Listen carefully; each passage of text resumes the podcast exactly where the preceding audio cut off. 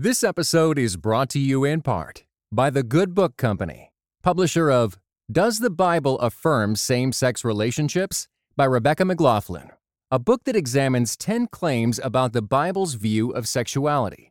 Go to thegoodbook.com slash sexual ethics to receive 25% off with code CT25. Welcome to the Table Podcast, where we discuss issues of God and culture, brought to you by Dallas Theological Seminary.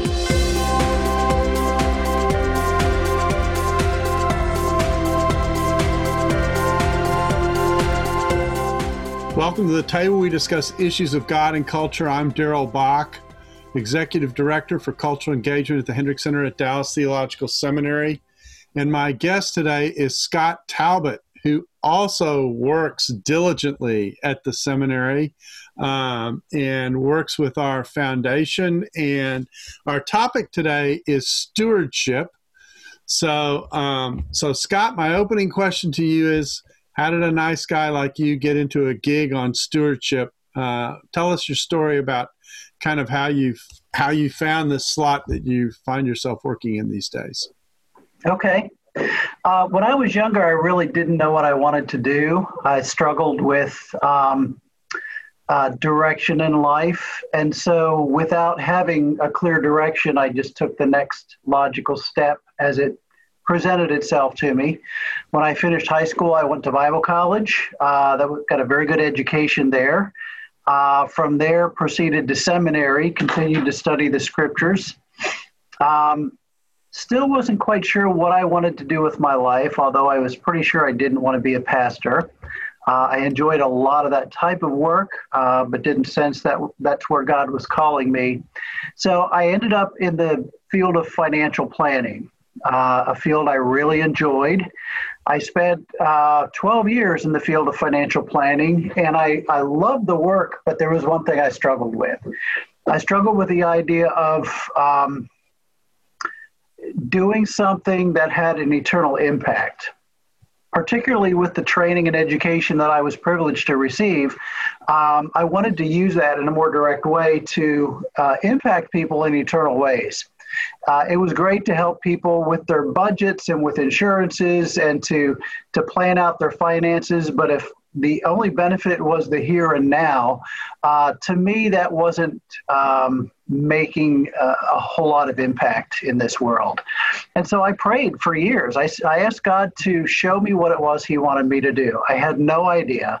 I said, God, if, if you'll write it in the sky, give me some kind of sign, uh, I'll do it. But I had no clue what that was. And then one day, a friend of mine, uh, actually a friend of a friend, came to me and he said, uh, We were just talking casually. I was sharing with him my story and uh, some of the struggles that I was having. And he said, You know, you might want to come work with us. And I said, Well, what is that? What are you doing? He said, I work at the foundation at In Touch Ministries. And we have people that work in the field of plan giving. And what we're looking for uh, are people that have, uh, number one, pastoral training, and number two, a background in financial planning. And uh, we look at uh, our plan giving officers as financial pastors. So those were the qualifications he was looking for. And as we talked, I could sense that was God's answer to prayer, just as clearly as if He had written it in the sky. This was God answering that prayer. Here's where you can use your skills and abilities and experience, all those years that you thought you were going in the wrong direction, and use them in a way that that uh, honors me, that glorifies me, and that that uh, taps into that passion for making a difference with regards to eternal things. So that's what led me into the field of plan giving, starting first at In Touch Ministries, and I really, really like the work. I know I'm where God wants me to be. So you've been doing foundation work for how long? When you put all the organizations together that you've worked with? 22 years. Oh wow! So you were at In Touch for how long? Seven years. Seven years, and you've been at Dallas. And did you go from In Touch to Dallas, or was there something in between? I, I spent uh, just about 10 years with Campus Crusade for Christ, working at their foundation, and then four years at World Vision up in the Seattle area. And then two years ago is when I came here to Dallas to work at the seminary. So you've seen a variety of organizations that actually work in the area of plan giving, have a lot of uh, a varied experience with really different kinds of organization. I mean, In Touch is a radio program. Cru is obviously a parachurch ministry. Yeah, multifaceted ministry. So, uh, yeah, interesting. Um, I didn't know that, so that's that's that's nice to to find out. Um, so let's talk a little bit about uh, about um, uh, two sets of questions. What do foundations do? And then what is plan giving? And you can take those in any order that you want. Okay. Well, they're very much related. Um, a foundation like ours, like the foundation at Dallas Theological Seminary and the one I worked at at In Touch and at Cru, um, function like a plan giving department. Our primary role is to assist our supporters uh, with ways in which they can give. And so the foundation's primary role is to act as a plan giving department. Uh, one of the nuances of a foundation is that it does exist as a separate uh, legal entity. And with um, with the foundation here at the seminary, we also are involved in managing certain assets, such as the uh, the endowment that covers some of the scholarships that are offered through the seminary. Uh, but by and large, from a practical standpoint, it's about offering plan giving services. And go no, go ahead, go ahead. So, what is plan giving? That was yeah, the next question. Right, exactly. Plan giving, I like to think of it as a field of financial planning that focuses on people whose value system includes generous giving. In other words, if that's part of your lifestyle, part of your um, your priorities as a, an individual, as a family, um, there are planning opportunities, strategies, and tools that are available to you uh, that help you not so much with the where of giving, but the how of giving. How can I give in a more efficient way? How can I give in a way that maximizes those resources for kingdom use and minimizes taxes and other uh, unnecessary expenses? Sometimes it's a matter of using the same dollars to accomplish two different goals. My charitable giving, along with other goals such as supplemental income for retirement or something along those lines. So you you really do plan out the entire uh, the entire stewardship a responsibility that a person has. Not just it isn't just about giving to an organization. It's actually thinking about an entire kind of a financial approach um, as people think about what they're going to do with the assets that they have? Yeah, the, the approach that we would take or what we offer might look different for different people, but typically um, the work that we do would, would be meaningful for somebody who has a relationship with an organi- organization like Dallas Theological Seminary. And they, they know they love the seminary, they want to give. Um, and uh, they want to start exploring additional ways to give beyond cash. What's interesting is that the average American's net worth is made up of uh, about 9% cash and about 91% what we call hard assets. And the cash is what we look to for the giving opportunity. When we think about what can I do to help support Dallas Theological Seminary or the other ministries that God lays on my heart? We look to that 9%, and it's a very limited pool of funds from which we can work. Uh, what we can do through plan giving is help people to explore ways in which they can strategically position other assets out of that 91% uh, not necessarily giving it away, but positioning positioning that in such a way that it can be used for giving purposes while also taking care of your own personal needs. So often it's it can range from looking at a particular concept or tool, like a charitable gift annuity or a charitable remainder trust, um, to something more comprehensive, like let's sit down and explore our options or let's take a look at our estate plan and look at ways to do our giving efficiently so that we're uh, uh, maximizing resources for family and for ministry, and also incorporating uh, spiritual values into the planning process too. So it can be quite varied. So, um, um and I'm going to assume that someone listening to this may or may not have uh, a financial background to understand some of the categories that you're talking about. So I'm just going to get some definitional stuff out of the way. Hard assets. Okay, that sound that's could sound intimidating. Those could be all kinds of things, couldn't they? I mean, I, I think I remember days when uh, back in the early days when I was teaching, when Dr. Walvoord would share that someone gave a car to the seminary, and I'm going, well, that's interesting. you know, what what are we going to do with a car? Uh, that kind of thing. So, so fill us out. So, hard assets. Eh, what's the array of possibilities here? Okay, uh, if you take the cash and liquid assets, that's pretty uh, easy to figure out. It's the right. money I have in my checking account, savings account. I can write a check against that today. The hard assets would include things like my IRA, um, my rental property, my my home, collections, stock in my brokerage account. It can even be shares in a privately held company uh, that I'm operating on a regular basis. I can take equity in my business and give it away in a way that does not sacrifice any ownership of that business. So all those assets that we tend to think about as non-liquid, and we we often don't consider them for giving purposes. There's a whole lot you can do with that when you start exploring your options. Interesting. And is um, I actually don't know the answer to this question. Is there a minimum that you have to have in order to interact with the foundation? Nope no minimum. Okay. Um, so, so, you know, we could be talking to everyday people who say, well, I don't have much of an estate. I don't own a business or whatever, but you, uh, they could come to you and they could help plan so that if they did want to give to the seminary or actually to ministries in general, because I know the foundation actually works with ministries in general, not just the seminary, they could do that and lay that out and have that be organized in a way that they really wouldn't have to worry about it. It's taken care of by the kind of planning that that that you engage them in. Yes, and I'm glad you brought that up because it, it is a misconception to think that you have to have a large net worth to really sit down and do any kind of planning along these lines. Uh, one of my early mentors, Ray Line, used to tell us anyone with $1 of God's money is a steward.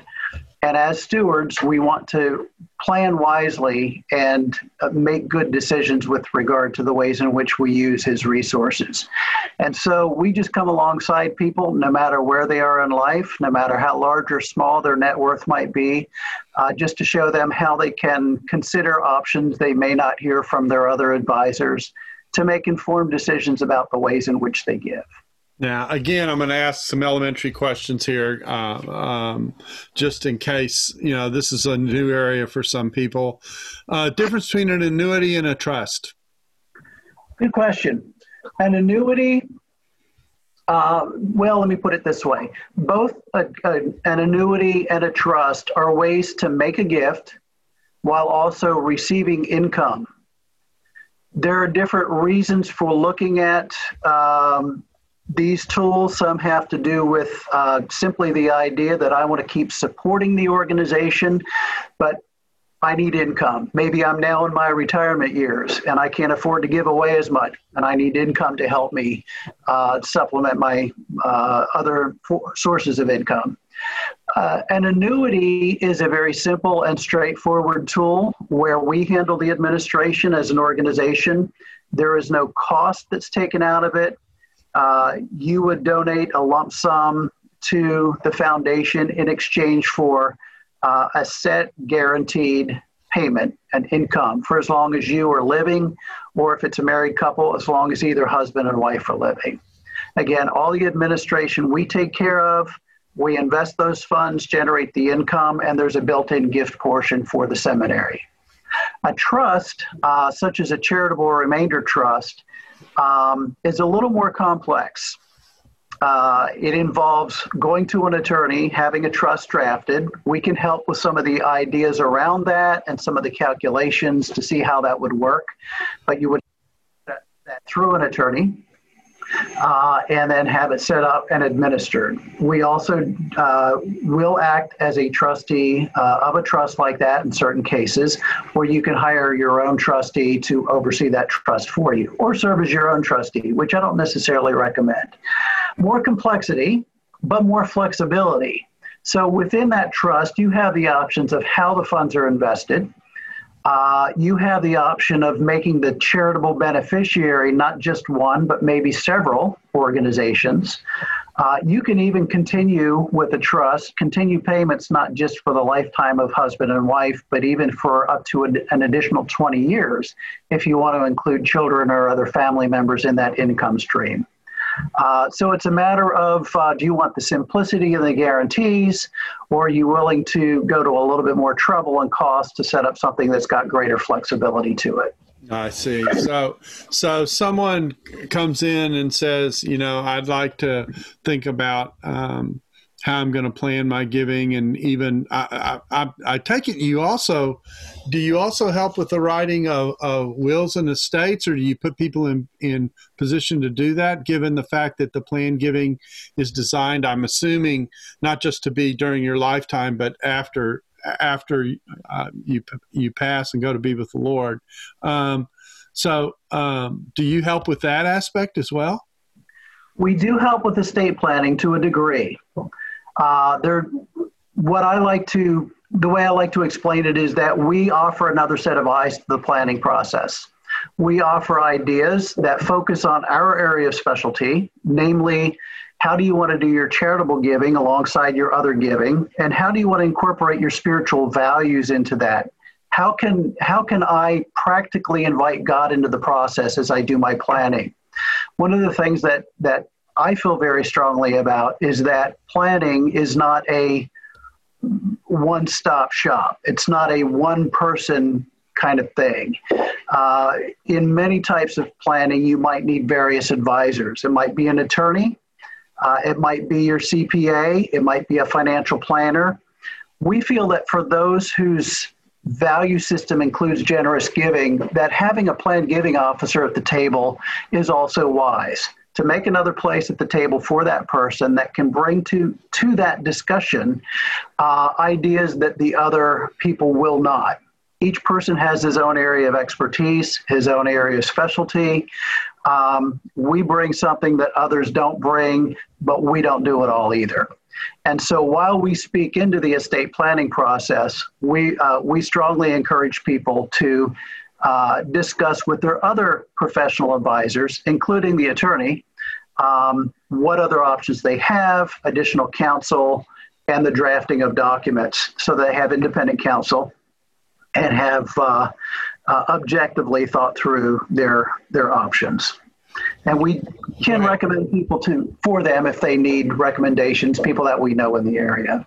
Okay, one other kind of technical question. I'm looping back to the car just because I thought it was such an odd situation to be in. But um, what in the world does a seminary do with a car when it when when when an asset like that gets passed on to the school? I mean, it seems like an odd thing to pass on to the school. Not that not that people don't drive, but I mean, it it just doesn't it just doesn't seem to fit. What what happens when when part of the assets are actually the possessions that people have that when they're um, they're liquidated, that comes to the benefit of the seminary.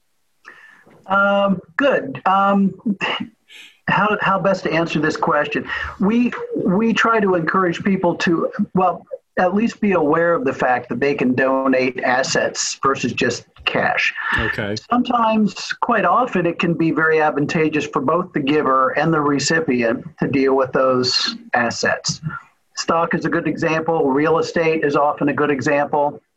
Business equity uh, there are other assets which can be considered. They're, they aren't always ideal. They might be collections, like my collection of Velvet Elvis paintings, or we've received uh, gifts of gold bullion or silver. Um, one gift when I worked at Campus Crusade for Christ, which actually was very uh, beneficial, was a warehouse full of furniture. Hmm. Um, that this couple received in a, uh, a legal settlement, and they decided to give it away. And we all we needed to do was find uh, a buyer so that we could convert that to cash that the organization could use. So one of the issues is is this gift, as we receive it, going to provide value for us versus potential liability?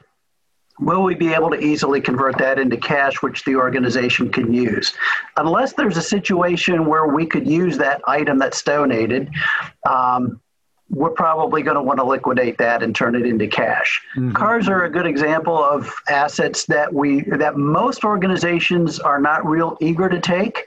There are a few that zero in on that, mm-hmm. um, but because you have to turn around and sell them and often can't make a lot of money, and there, there's a challenge in the process. It is not the ideal asset. Sure. Um, other assets uh, can be. So we have a gift acceptance committee that would review certain assets just to make sure it's beneficial for both the giver and the receiver. Interesting. So um, I, am going to uh, I'm going to end kind of this technical discussion part of it with this question. So I come into your office saying, "Hey, I'm interested in doing some planned giving." Uh, I really like to benefit the seminary. I've got four or five other organizations I'm also concerned to continue to give to. Um, what what is that going to look? What is that visit going to look like? Or I guess it would be visits. Um, it, whatever you're comfortable with. Usually, an extended conversation would be uh, uh, easy, more easily done face to face, but in these days we're using phones and Zoom as well. Uh, I would, if, if I were the one in that conversation, I would basically ask questions. Uh, my goal is to find out what it is you want to do, where your heart is, where where is God directing you. Uh, a little bit of the a feel for what your financial situation is, what your uh, uh, resources are and what potential challenges you might have. Are you dealing with tax issues? Are you dealing with a potential capital gains tax coming up? Are you looking at selling something like property or a business where you're going to take a big hit? And then um, come up with ideas to share with you that would help you to better achieve the objectives you're looking to achieve while also resolving some of those um, inefficiency issues like taxes and other things that come into play. Now, so it will be a conversation. Uh, so, um, so what kind of a person works in a foundation? I mean, are they CPAs in background, or or what? What if someone someone I want to do foundation work? What would it take? What what what qualifications should they have? Well, if you're if you're talking about working as a plan giving officer in yes. a role such as this, um, I have found that uh, many plan giving officers come from a few different backgrounds. Uh, some, like myself, come from a financial planning background. Uh, occasionally, you'll run into somebody who has a background as a CPA. Um, sometimes uh, a law background. There are certain legal issues that we deal with that are helpful to know as a background. Um, maybe a fundraising background. Uh, what, in my experience, this is what I found. One of the gentlemen that I hired, hired when I was at Campus Crusade for Christ, uh, out of 100 people that applied for the position, had none of those that we just described. Those are all very helpful. They're often entry points, but he had none of that. Um, he was recommended as one of those standout people that had a wonderful character, um, integrity, quality individual, loves God, uh, good work practices, just an all around wonderful person. Um, and I was encouraged to consider him. And I hired him because of the person that he was, and because that I because I knew that the the technical aspects could be taught when I entered the field of, of plan giving, I came with a background in financial planning, which was helpful. But I was given a lot of intensive training uh, in the area of specifically plan giving because it is a specialty field. So anyone coming in the field is going to need some quite a bit of training to get some of that those technical things down, and it's an ongoing thing. But in this particular case, it worked out extremely well. This person was a wonderful fit because of who he is first, and um, and then the the technical part was taught. So, does that help with that? yeah, that? absolutely. So, those are all my technical questions. I'm doing this backwards. We probably should have started with the theological grounding and then come all these practical questions, but I flipped the script. So, um, okay. so now let let let's shift in a in a different direction. You recently, um, and we'll we'll connect this as a resource for people when we air this. You recently had the opportunity to address the Dallas Seminary Chapel on on stewardship and and kind of the theological grounding for all of this that we're talking about in a very practical way at the start. God is a genius storyteller, and the evidence of this is threaded throughout scripture. In Christianity Today's new show, Holy Curiosity, with me, Kat Armstrong, we explore storied connections threaded throughout Scripture from the Old Testament to the New. Our first mini series, Connecting Dinah and the Woman at the Well, welcomes experts like doctors Tim Mackie and Diane Langberg to give us insight and context into the physical location and meaning of these two stories. These stories will spark holy curiosity in your own faith because once you see these connections, you can't unsee them. God wastes no person, place, or thing. Listen and subscribe to Holy Curiosity with Kat Armstrong on your favorite podcast platform. Um, talk, share a little bit what you had in mind and, and why um, you thought this was an important message uh, particularly for seminary students to hear, because you know normally you might give that talk uh, to a group of business people, uh, and so um, so talk a little bit about what your heart was in in coming to the chapel and talking about stewardship. Yeah, uh, I could talk about this all day long, so I'll try to keep it as concise as I can.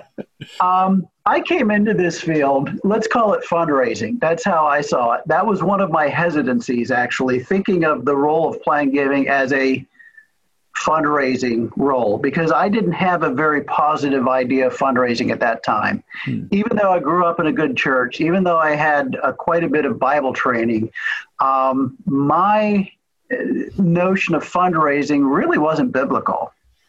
Uh, one of the things that I began to learn when I came into the field of planned giving, um, and I referenced his name earlier, Ray Line, he challenged me with a question. He was one of the folks that taught me, help, help me with the technical as well as the theological part of things. He said, Now that you're in this field, you need to develop a biblical philosophy of the work that you do. And I thought to myself, hmm, a biblical philosophy, is there such a thing as a biblical philosophy of giving, of fundraising, let's say? And as he began to prime that pump and share biblical principles with me, my mindset began to shift from the status quo thinking that I wonder if a lot of us, even in Christian circles, tend to have, to a more biblical view. The status quo is that, uh, and I've seen this in some of the organizations where I worked, uh, at least among certain people, and that is fundraising is a necessary evil. It's something that we do so that the ministry can be done, the real work, because ministry needs funding, and so somebody has to raise the money for it. But one of the things that that uh, I began to be aware of is that God doesn't need our money. God, who is the creator of everything uh, and the controller of everything, really doesn't need my money. He doesn't need my work. He doesn't need donors to give to the organization um, because He's God. And so it's not about a need and it's not about a necessary evil. Um, rather, fundraising, if you want to call it that, inviting people in is something that uh, is something that we get to do together. I think God created a scenario in which there is a dependency upon Him for the work of the organization, so that people like me and others are required, if you will, to go invite other people to participate in that. Not because we need them or God needs them, not because God needs their money, but God invites and welcomes and wants our engagement and participation. And so the work of fundraising, rather than being uh, this quota oriented, pressure oriented, we must have dollars in the door, becomes a wonderful way to say, this is God's ministry. God will provide for the ministry, but how is He going to do that? Let's invite people in because God is saying, I want you to do it with me. I want all of you, whoever wants to be part of this, I'm inviting you to participate with me. And so we get to get in the arena. We get to be part of the action with God. We get to have a vested interest um, by engaging with the resources and dollars and property and whatnot that God has entrusted to us. And so when you begin opening your eyes to that concept, it becomes a very joyful experience in saying, who wants to be part of what God's doing? So you're really you're really inviting people into a participation and sharing in in sharing in ministry. Really, I mean, yeah. Yeah. if I can use the center as an example, you know, we put these podcasts together, we issue them. We don't charge for what we do. You know, we put them on the net, they're available to people for free, but it doesn't happen for free. you know, uh, uh, not only, not only, not only is it helpful that I get a salary and be able to sustain my life, but you're the same way and all the staff the people who you never see on the screen who make it possible, the technical people in the media who take what we do after it's taped and, and put it in shape so that it can be displayed on the media, the people who work the internet at the seminary so that, you know, it, it there's a place to put it, all those kinds of things. And so there's a sense in which we get to see one another and interact with one another in the seminary department, but none of that happens if there aren't people who participate alongside us and say, I believe in what you're doing. Uh, I believe in the ministry that you're engaged in. I want to be there and be supportive of what it is that you do. Mm-hmm. And I firmly believe that it's it's the work of the seminary that's a ministry. It's the work of the leader center that's a ministry. It's also a ministry when we invite people in to be part of that and so they they come and they bring their support and then they uh, in many cases at least in in some cases they actually get to know us. We get to know them. They hmm. interact. They share with us what their concerns are etc we're always inviting people to say hey what would you like for us to talk about? What is it that you'd like to hear about? And we'll go out and bring in experts in that area etc and they can come alongside so so that it's not just a monetary gift, but it's a relationship that gets built. And in the midst of building that relationship, then uh, they become a part of who, of who we are. We get to know them; they get to know us, and it, and and we really do share in a kind of a strange way, maybe the way not normal way we think about it, in a kind of fellowship of of ministry that that works together to to really um, lift up Christ and to serve uh, His people and His kingdom and His church well. Uh, you know, for the for the task of the ministry worldwide, as we like to say. Mm-hmm. God is a God of relationship, and He wants us to be in a relationship with Him and with each other. So, so tell us what were some of the what were some of the themes other than participation? What were some of the themes that you developed in this chapel message that you had? And again, explain why it was important for people in ministry to hear what you're saying, because normally you're interacting with people who are out and about uh, in the business world? Yeah. Um, well, let, us start with the second question. Um, it was interesting for me to note that I had this revelation about a huge part of my life, a huge part of my life, everything financial.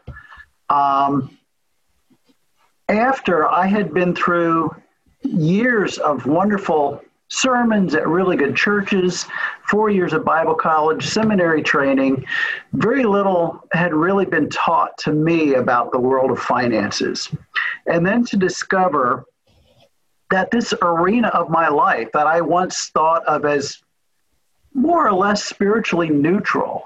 There are some guiding principles in the scripture that I was aware of: debt and savings, and and um, what we decide to give to God and, and some of those other principles, but I, I thought that everything else was pretty much neutral. And to discover that um, if we understand God's ownership of all and the concept of stewardship, which simply means I am tasked with the idea of managing something that belongs to somebody else. Then everything we do, with every dollar we have, with every piece of property or resource with which we've been entrusted, all of that becomes a spiritual issue. Whether we give it away, whether we use it to feed our children, whether we use it to purchase something for our own personal needs, it all becomes a spiritual issue. And I wanted to share that with seminary students and seminary professors and seminary staff because I didn't hear that when I was in seminary. I, that was missed. It was it, there's this huge topic and it was greatly overlooked. And so that's very valuable for me as I continue to learn more about this concept. And I was hoping it, it might be of some value to others as they begin to explore for themselves. What does the Bible say about this broad topic? You know, I'm going to make an analogy. It's almost like when you're in a worship service and you know you at some point you pass the plate or now with covid they're not doing that you know they tell you well you can give there's a box in the back on the way out or or you can do it electronically or whatever and it and it's almost uh, uh I don't mean that it's going to sound derogatory. I don't mean it that way, but it's almost a sidebar, a sideshow in everything that's going on. And yet, the Bible presents it as part of our worship. We bring our gifts to God and those gifts enable the ministry to take place. That's been going on since the tabernacle was was constructed in the old testament and really has lived on ever since. So uh, so uh, something that and and and the way we sustain our life is the same way ministry gets sustained you know? It takes resources. Um, and, and so uh, so I, I think it's interesting this this kind of sidebar element, which it sounds like it was almost your experience and what you were taught and the way it was handled, all of a sudden became no, this is a part of the way God makes us and a part of what our life is an aspect of what our really our spiritual walk and our spiritual life is supposed to be about. Yeah. It's interesting. Uh, as you read the scriptures, we have invitations to give. Uh, that's very obvious. But when you stop and think about it, if God owns everything, then what does God get when we give something to Him? When, whether it's we're writing a check and putting in the offering plate, we're giving it to Dallas Theological Seminary, we're supporting another ministry that we know is part of God's heart. What does God really get that He didn't already have in that process or doesn't already belong to Him? What He gets in that process is an act of worship, it's an act of love because even though it came from God and it still belongs to God, we have to make a heart decision when we relinquish the use of that resource for God's agenda versus solely for my own agenda. And that's where the worship comes in. And of course, the interesting thing is, is that that's so fundamentally true of almost all the things that we're engaged in in our lives. I mean, the, mm-hmm. the, idea of of loving your neighbor as yourself is taking the arrow and your attention from yourself and pushing it out towards someone else who who you're interacting with. That kind of the kind of con, the kind of character concern that that represents is uh-huh. an important part of of what is going on as well. Um, let me let me shift gears a little bit and ask you this question: What are some of the common and I don't I don't know I actually don't know a good way to ask this question, so I'll just ask it the way it's in my head, which is: What are some of the common mistakes people make with resources that that uh, that hamper their ability to be good stewards? Well, in the field in which I work, knowing the opportunities, um, what people could do if they knew about it, if they were aware of their options, versus what they actually do, uh, here are a couple of examples that come to mind. Um, one is selling an appreciated asset and paying a capital gains tax. Now, if you weren't concerned about giving, whether you know you may or may not be a believer, you may or may not understand the value of giving, uh, it's not going to matter much to you. But if you are if you are concerned about investing in God's work, if that matters to you, and it should matter to us, then capital gains taxes ta- capital gains taxes are optional. Um, what you can do if you have a highly appreciated asset, whether it's stock, real estate, it can even be a business that you're considering selling, at least at some point.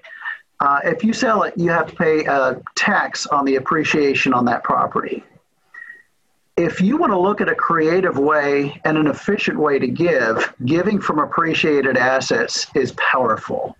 I'll give you an example. You give appreciated stock, two things are going to happen. Number one, you're going to get an income tax deduction based on the fair market value of that stock. Just as if you had sold it and donated the cash, you get a tax write off. But there's something else you get if you give that stock away before you sold it.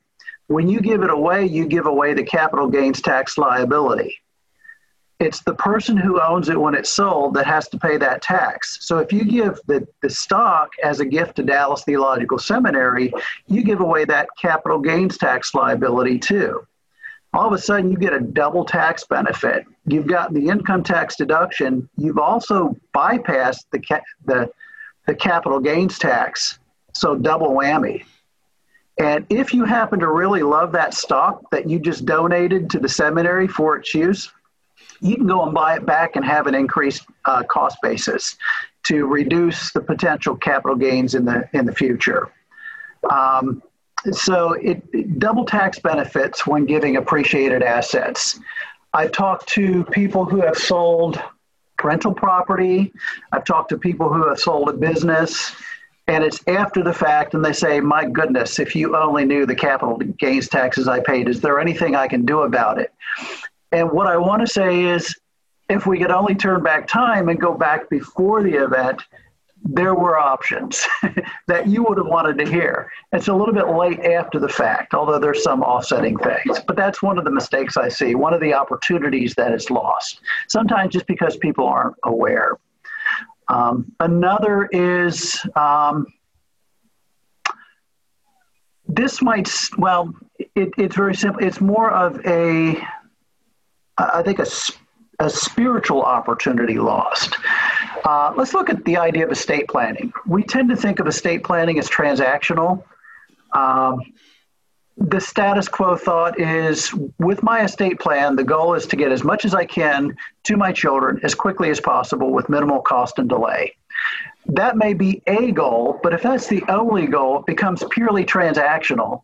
And we've lost a lot of opportunity in that an estate plan is the last opportunity that we have as an act of stewardship to our God. And while we may be very conscientious about wanting to be generous with our children, uh, it's it's not just about what goes where. It's about what will the resources, which are temporal, do to people who are eternal. It's the impact. What will the impact be? So we try in the process of looking at wills and, and estate plans, we try to help people think not just in terms of transactions, but what are you trying to accomplish? What is the eternal impact that you want to make? How do you want to take temporal resources and use them in a way that that makes positive and lasting change in your children, in your family, in the ministries that God has laid on your heart, and in the world that you leave behind.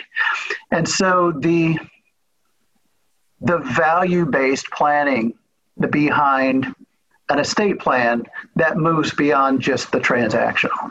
So, uh, so in that case, you're actually getting people to think about, and, and, I know people who do that. I know very wealthy people who give a very, I'll, I'll say it this way, a modest amount to their children because they're worried about the impact of giving everything to their children.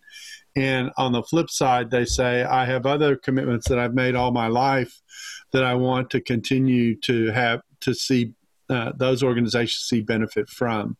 And so it's that that balance between caring for your family on the one hand and caring for uh, the ministries that you've developed these relationships with over time.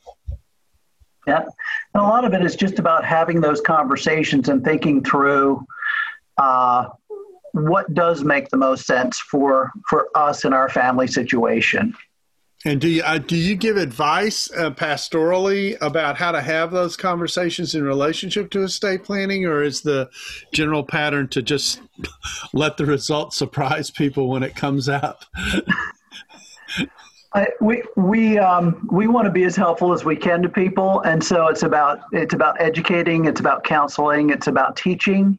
Uh, it's certainly encourage, encouraging them to interact with their other advisors. Uh, but we want to give them as much information to chew on as they, as they can have. Uh, and it goes along with what Proverbs 15:22 says: "Plans fail for lack of counsel, but with many advisors they succeed." Hmm. So we're helping to speak into that and offering them input that will uh, get their minds and hearts, hopefully, working in the right direction.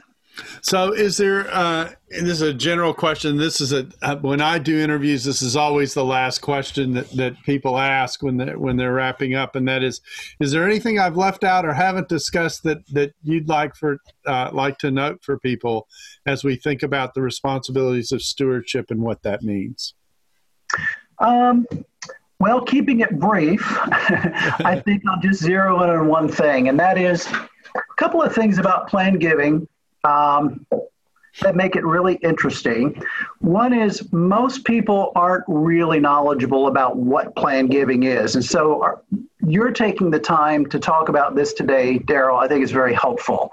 Uh, some people may have a vague idea. Uh, oh, you're the people they come to see if they want to name the seminary in their will. Yeah, we can help you with that. That might be a teeny tiny piece, but it's so much broader than that. Um, for for people to understand that there that we offer a no cost, no obligation service to our people, a ministry to our people, um, just to to learn, to be educated, to understand their options and opportunities uh, in a very comfortable, relaxed atmosphere. Um, I don't think of myself as a salesperson. Uh, and and you certainly don't get that feeling around here that that anybody is selling you something or there's any kind of pressure. It's just a place to to have a good, um, wholesome, informative, perhaps inspirational conversation about what are my options. What can I think about as I explore ways to better steward the resources that God has entrusted to me? And most of the people I can't think of any exceptions offhand. The people I've had the pleasure of working with over the years walk away in almost every case having learned something new, having gained at least one new opportunity or option that they never knew about, and feeling very good about their opportunities. Hmm. And so that's who we are, that's what we're about, and we love the people we get to work with.